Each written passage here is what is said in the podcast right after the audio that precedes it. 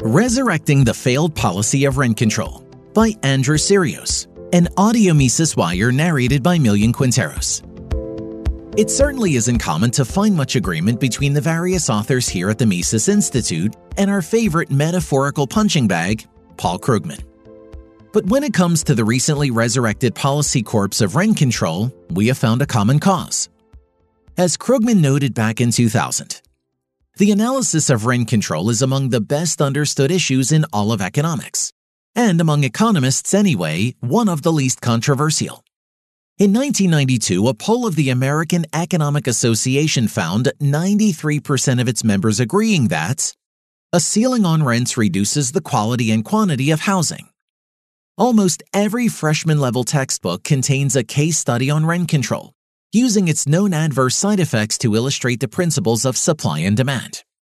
Sky high rents on uncontrolled apartments because desperate renters have nowhere to go, and the absence of new apartment construction, despite those high rents, because landlords fear that controls will be extended? Predictable.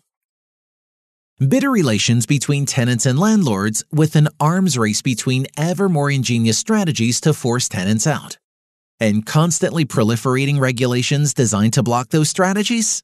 Predictable. Paul Krugman has been wrong about plenty, but you've got to give him this one. Not that that is saying much, of course. The survey Krugman referenced above contained 40 questions and was sent to 1,350 economists. The question regarding rent control had a more lopsided response of all 40.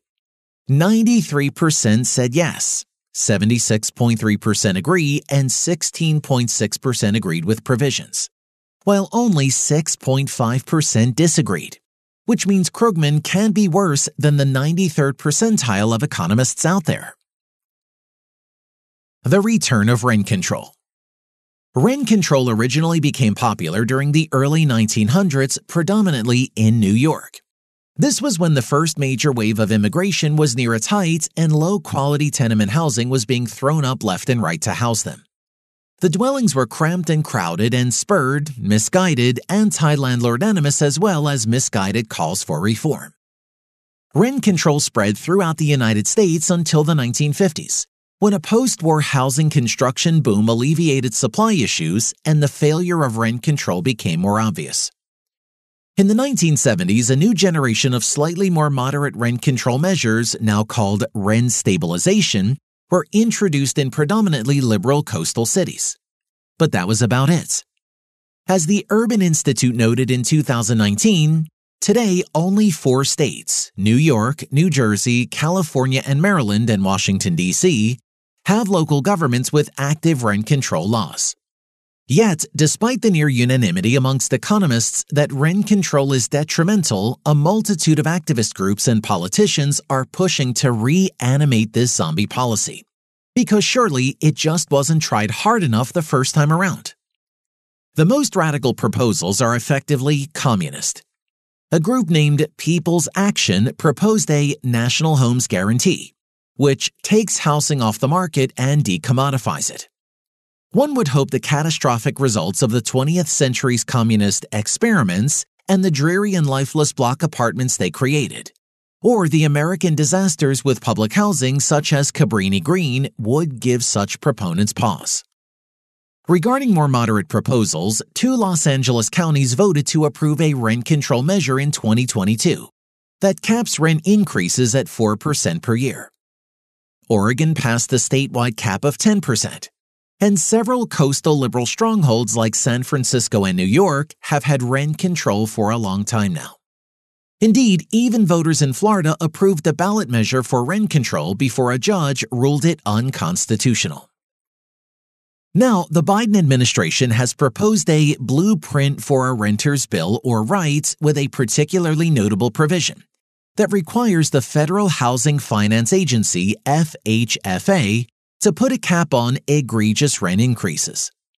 A letter from 17 Democratic senators asked the FHFA to limit any rent increases on all properties with a Fannie Mae or Freddie Mac loan on them, which would effectively discriminate against property owners based on the type of financing they've obtained. Needless to say, rent control is back on the table. Why rent control does not work. Perhaps it shouldn't be surprising that rent control is actively being discussed again. Both rents and home prices have increased dramatically in the United States over the past few years. And home prices have actually continued to increase despite interest rates more than doubling since mid 2021. Unfortunately, instead of blaming the unaffordability of housing on the massive increase in the monetary supply during COVID, which creates inflation throughout the economy, including housing as well as restrictions on housing that crimp supply, and a government subsidized policy of large scale immigration that increases demand. Rent control has been the go to solution for those on the left. As with any price control, when a cap is placed on prices below the market rate, supply will be reduced. Graphically, it looks like this. Point P represents the amount of supply, in this case, housing being provided, under normal market conditions. When a price control is introduced, in this case C, then the supply is reduced from point P to point A. The more restrictive the price control, the more supply will be reduced. One might think this wouldn't apply to housing since housing suppliers can simply choose how many total houses are in the market each year. The buildings already exist. While this is true, owners of single family houses can choose to sell to a homeowner instead of rent. In low end areas, property owners may just let a property fall into disrepair and become unlivable if it cannot produce positive cash flow. Most commonly, though, the result of a price control in housing is a reduction in new construction, which ironically would increase supply and make housing more affordable. Thus, for example, we see a study from the National Association of Builders that shows that when rent controls are removed, there is a faster supply growth in the ensuing years for rent controlled communities. Indeed, the literature on rent control is extremely one sided. A 2019 Stanford study found that rent control limits renters' mobility by 20%. And landlords treated by rent control reduce rental housing supplies by 15%. And overall rent control likely drove up market rents in the long run. Another study by the left leaning Brookings Institution on rent control in Cambridge, Massachusetts found that the policy imposed $2 billion in costs to local property owners but only $300 million of that cost was transferred to renters in rent controlled apartments. The libertarian Fraser Institute's report on rent control points out that economists who have researched its effects are virtually unanimous in their assessment.